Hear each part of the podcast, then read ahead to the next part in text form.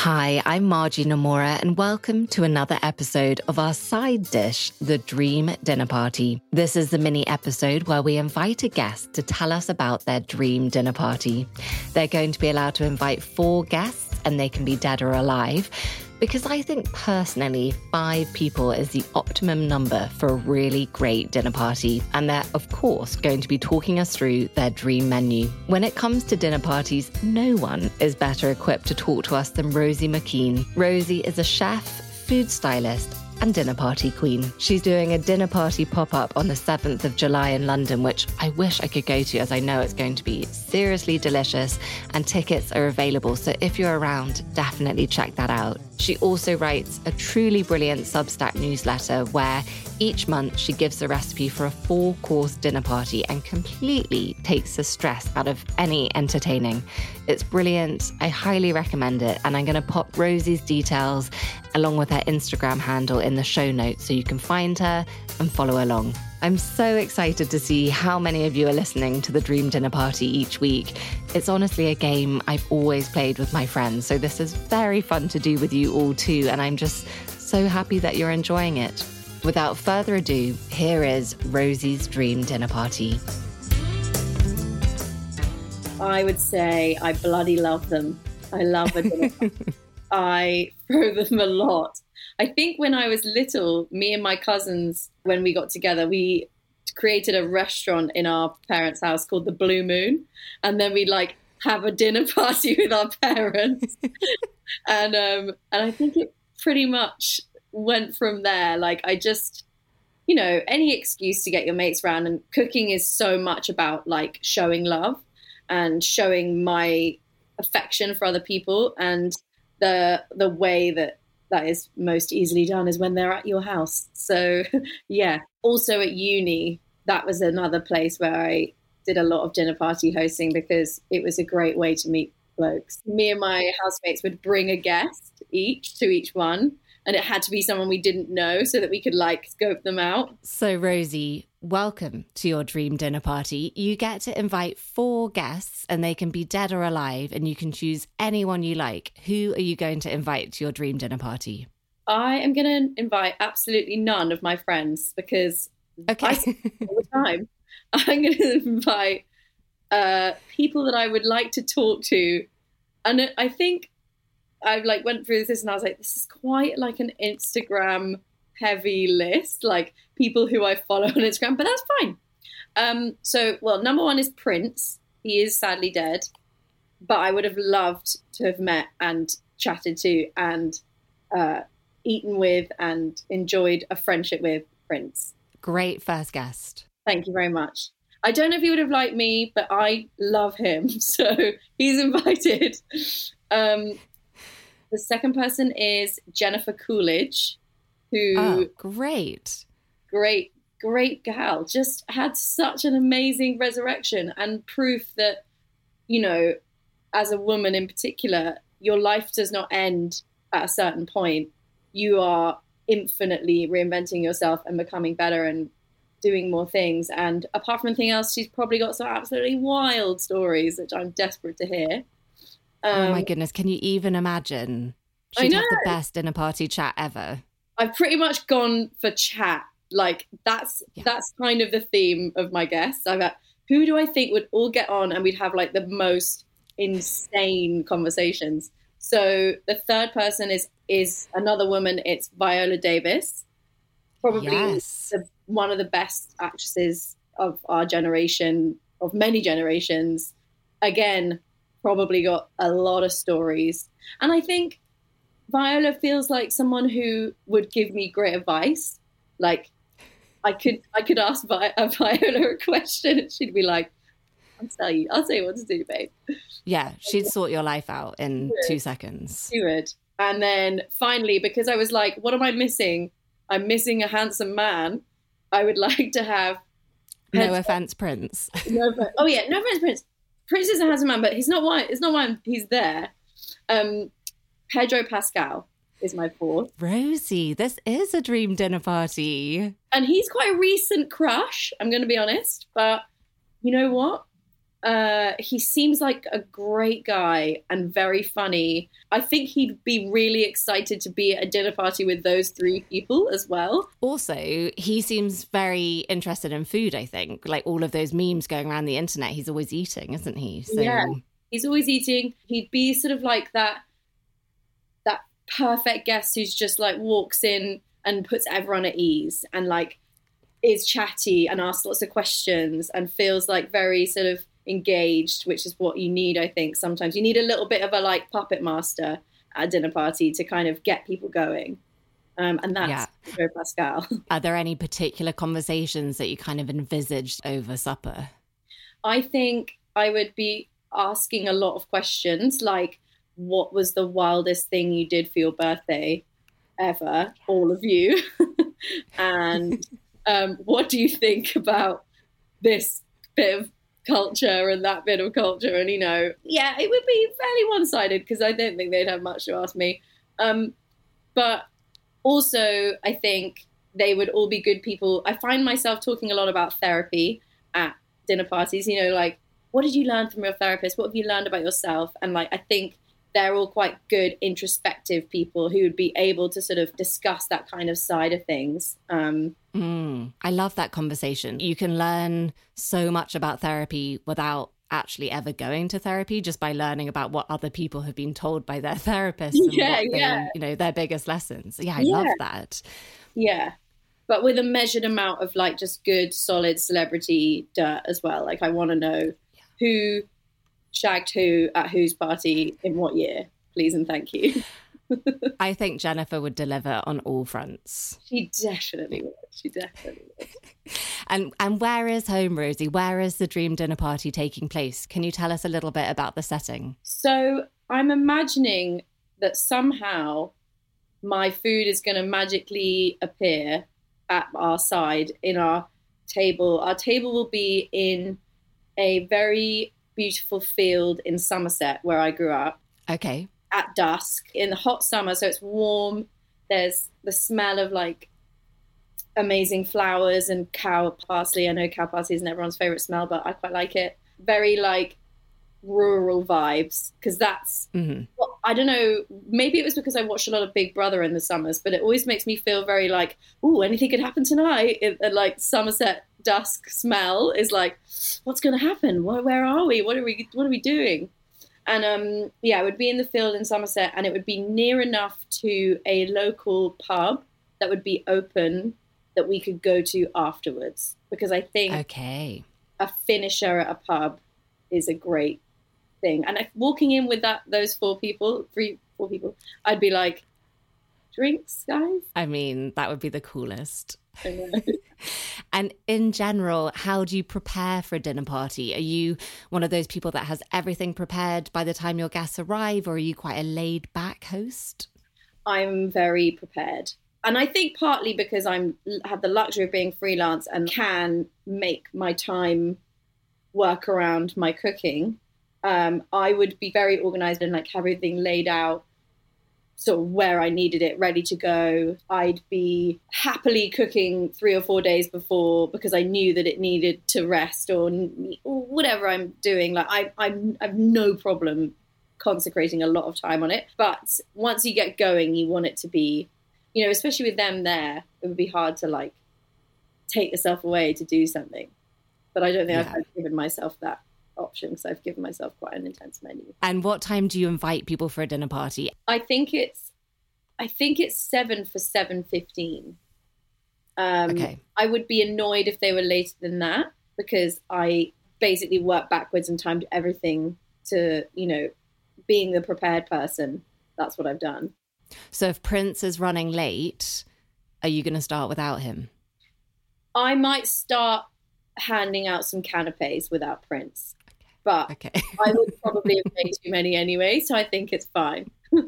okay, it's now time to serve drinks and maybe a little nibbly something. What are you going to serve? Okay, so I like to start with some canapes um, and uh, a few of them. So I would like to have sage and anchovy fritti, which are sage Ooh. leaves with an anchovy in the middle, deep fried. Delicious. Very, very good canapé. Um, oysters, fresh oysters, shucked, lots and lots of uh, mignonette, shallot, and red wine vinegar. That's all I really need for an oyster personally, but people can have Tabasco and lemon if they want as well. Westcombe cheddar fritters from a restaurant in Bath called Landrace upstairs. They make these cheddar fritters there that are like I cannot describe it. It's like eating a puff of cheddary air, and it's so good. Oh. I mean, I love fried starters and I love cheesy starters, canapes even. So you've got to you've got to have something a bit cheesy in there, and that would be my cheesy thing. Deviled eggs, because they really give Mad Men to me, and I think dinner parties often make me think of Mad Men and like those amazing scenes where Betty Draper's in this like fabulous outfit, and like all the guests are drinking martinis and eating deviled eggs, and that's why I like having something like that. And then the final canapé, sorry, this is a long list, uh, would be really good melon and prosciutto. Ooh. A really really stunning, perfect melon and a beautiful, thinly sliced bit of salty prosciutto. That is a smashing canapé. And I just think, yeah, a good start to a meal. That sounds absolutely delicious. Like we could possibly end it there because that just sounds so good. Um, are you serving drinks? So uh, it's dry champagne or uh, dirty martinis at this point. Um, or a British sparkling wine that I really like is called uh, Hambledon. But um, yeah, I think my grandfather was extremely, extremely champagne oriented, and he I got a lot of my hosting genes from him, and he would crack open a bottle of champagne at the drop of a hat, and I think. I just love to start a party with that, and a, a dirty martini also because going back to Mad Men, just it's giving Don Draper. I just want to have a martini. like, I need that at the start of a party. I think I'd like to be described as champagne orientated. I think that's like a really good description of a person. now, we're on to the food. What are you going to serve for the starter, main course, and pudding? So, I just really love like a grazing seafood platter. Like, loads and loads and loads of like soda bread and soft butter or and freshly baked baguette and soft butter cracked crabs langoustines mayonnaise smoked salmon smoked trout caviar prawns like uh, little pints of prawns i just really can't i just like i just don't think you can do better than just great seafood personally and uh, i think for a, for a dinner party, like having something super luxurious isn't always like possible. But if you can, people are like, wow, this is great. And also unlimited bread and butter. That's that's gotta be yeah, the, the dream. yeah, the dream and the rule. um, and again, those cold starters of like loads and loads of seafood really remind me of my grandparents and like dinner parties they would have and also going to restaurants like Oslo Court, which is like a really old school restaurant in St John's Wood, and they have all this like beautiful little seafood arranged very retro, and I just think that looks great, and loads of ice, ice over everything. All of your surfaces are covered in ice. Does everyone have their own little lemony water bowl? Yeah, sliced lemons, like just lemons decorating the whole scene, just over the top seafood vibe. I was once at supper with someone who misunderstood the lemony water bowl and they thought it was a soup. Oh, no. and they drank it. Yeah. We all laughed, but they yeah. were they were fine with it. um, so now we're on to the main event, the main course. How are you going to follow your seafood platter? I regretfully am going to follow with more seafood, which is not a regret actually. I couldn't can't think of anything better. Just giant heaping trays of linguine alle vongole, which is my favorite pasta.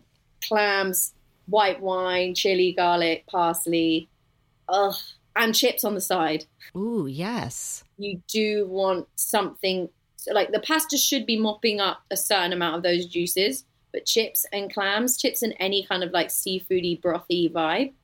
Mm. So good. What's everyone going to drink? Um, I would think it would be a white burgundy at this point. I bought my uh, boyfriend a white burgundy for his birthday last year. Both of us thought it was the best wine we'd ever drunk, and it's called uh, Le Mouthereau, and it was just a lovely lovely wine and probably really good with the like briny, winey uh, as well. And I'm a white wine drinker, truthfully. Um, I like red, but I'm more of a white. Well, this sounds amazing. We're already on to the pudding. What are you going to choose for your final course? That was really hard. That was probably the one I actually struggled the most with because I don't cook dessert that much. So it's actually kind of more of a special thing uh, in many ways to think about what could I do. And I, I landed on something very standard. Uh, I landed on tiramisu. And Ooh. just because it's easy to serve. It never looks that like amazing. You know, you just scoop it out. It should be a little bit sloppy, a little bit gooey, but it's just such a a deliverer of all things. You got creamy, you got slightly boozy, coffee. That's really good after like uh, kind of like a more of a spicy light main, I think, as well, like something a bit richer like that. So yeah, a good tiramisu is really good especially the mascarpone part. I really like that. Yeah, yeah. Let's not beat around the bush. It's all about the mascarpone. At your dream dinner party, are there after dinner drinks? Are there games? Is there dancing? What happens after the food is eaten? Yes, definitely drinks. Uh, digestivos are very important. So probably like red vermouth um, on ice uh, baby Guinnesses. Love a bit of a baby Guinness. Had a few of those at the weekend. Um, and I, I, think I'd probably have a bar. I think that's the, the, the answer to the question is like, I would have a trolley with a full bar rolled in so that people could make their own after dinner drinks. And then as far as after dinner, by that point, we're almost certainly very drunk. Probably a bit of like louder singing and dancing to whatever music was already playing. And then, as I said before, I'd like us all to go to the pub. Maybe Prince can sing. Maybe Prince can sing at the pub. Maybe they think Prince is a Prince lookalike, and it's actually Prince. Until pub. he starts with Purple Rain. Yeah, I think that's what we do. Because I, I just, you know, you can't beat like rocking up to a pub really quite drunk and everyone being like, ah, hey, come on in. And me and Viola would go to the bar and Prince and Jennifer get table, Pedro's in the loo. It'd be great. And at your dream dinner party, what time do you think it ends? Does it go on to the early hours or? Yeah, I think it's a lock in. My hope is is that we, we're such a good group. We've got so much more to say and ask, but we're also drunker and kind of like joshing and you know it's just hard to leave. It's just not it's just not something you want to end. That's what i think.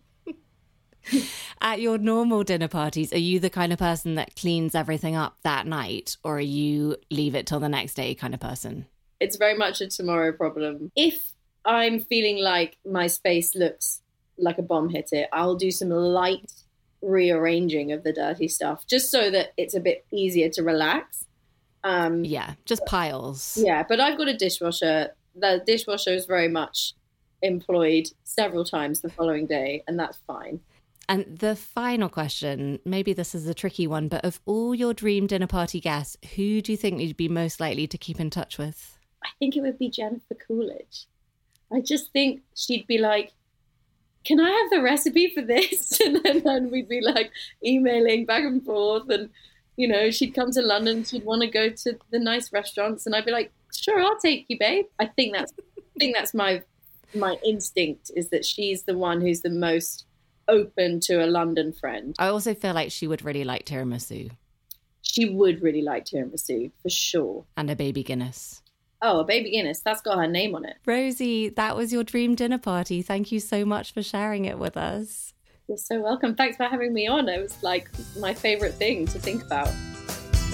So there we have it. Rosie's dream dinner party is over. The food has been eaten. The guests have gone home. I do hope you enjoyed today's episode and make sure you're subscribed to catch all episodes of the Dream Dinner Party and Desert Island Dishes. Thank you so much for listening. Bye.